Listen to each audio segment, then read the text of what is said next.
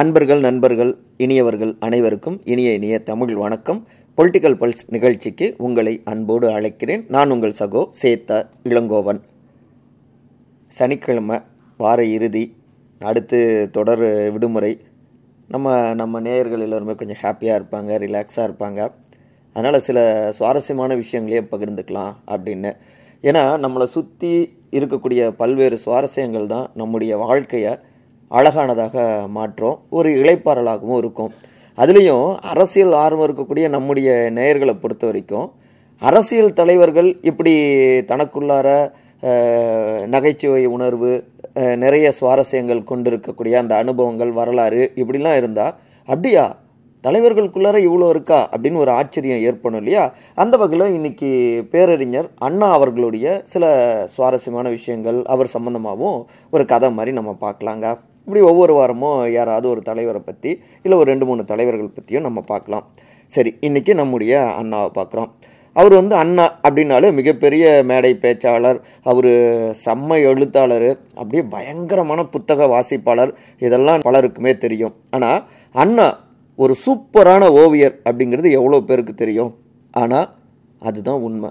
தன்னுடைய டைரியில் அடிக்கடி நிறைய ஓவியங்களை அவர் வந்துட்டு வரைவது அவருடைய இயல்பாக இருக்குது நிறைய அந்த மாதிரி வரைஞ்சிருக்காரு. அது மட்டும் கிடையாதுங்க.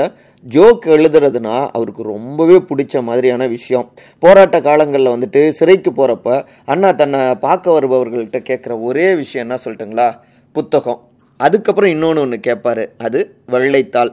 அதில் வந்து பார்த்தோம்னா தன்னை அவருக்கு எப்படிலாம் விருப்பம் இருக்கோ அந்த மாதிரி படங்கள்லாம் வரைஞ்சி தள்ளுவார். போர் வீரன் அப்புறம் வனம் இப்படி அவர் நிற வரைஞ்ச அந்த ஓவியங்கள் வந்து எக்கச்சக்கங்க. சரி அவர் ஜோக்கெல்லாம் எழுதுவார் அப்படின்லாம் சொன்னோம் இல்லையா? அவர் டைரியில் எழுதி வைத்த ஒரு ஜோக்கு நம்முடைய விகடனில் ஏற்கனவே எழுதியிருக்காங்க. அதை கோடிட்டு காட்டி சொல்கிறேன் பாருங்களேன். ஹோட்டலில் சாப்பிட ஒருத்தர் வராருங்க.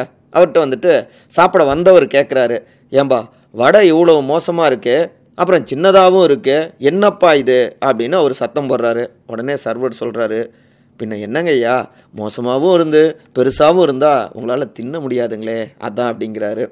இந்த மாதிரி கொஞ்சம் கடி ஜோக் மாதிரி இருக்கும்.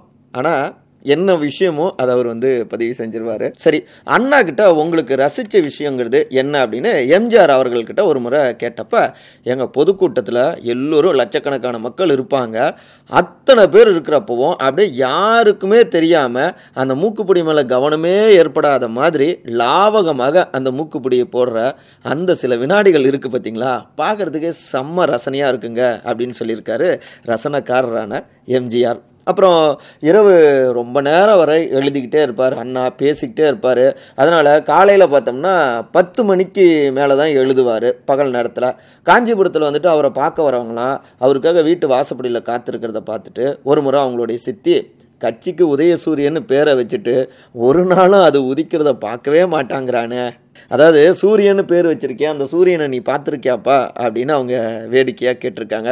இது மாதிரி அண்ணா அவரை பற்றி நிறைய சொல்லிகிட்டே போகலாங்க இன்னொரு ஒரு முக்கியமான ஒரு சுவாரஸ்யத்தை சொல்லணும் அப்படின்னா முதலமைச்சராக அண்ணா அவர்கள் இருந்தப்ப அவருடைய பேச்சு வந்து எதிர்க்கட்சியினரும் ரசிப்பாங்க.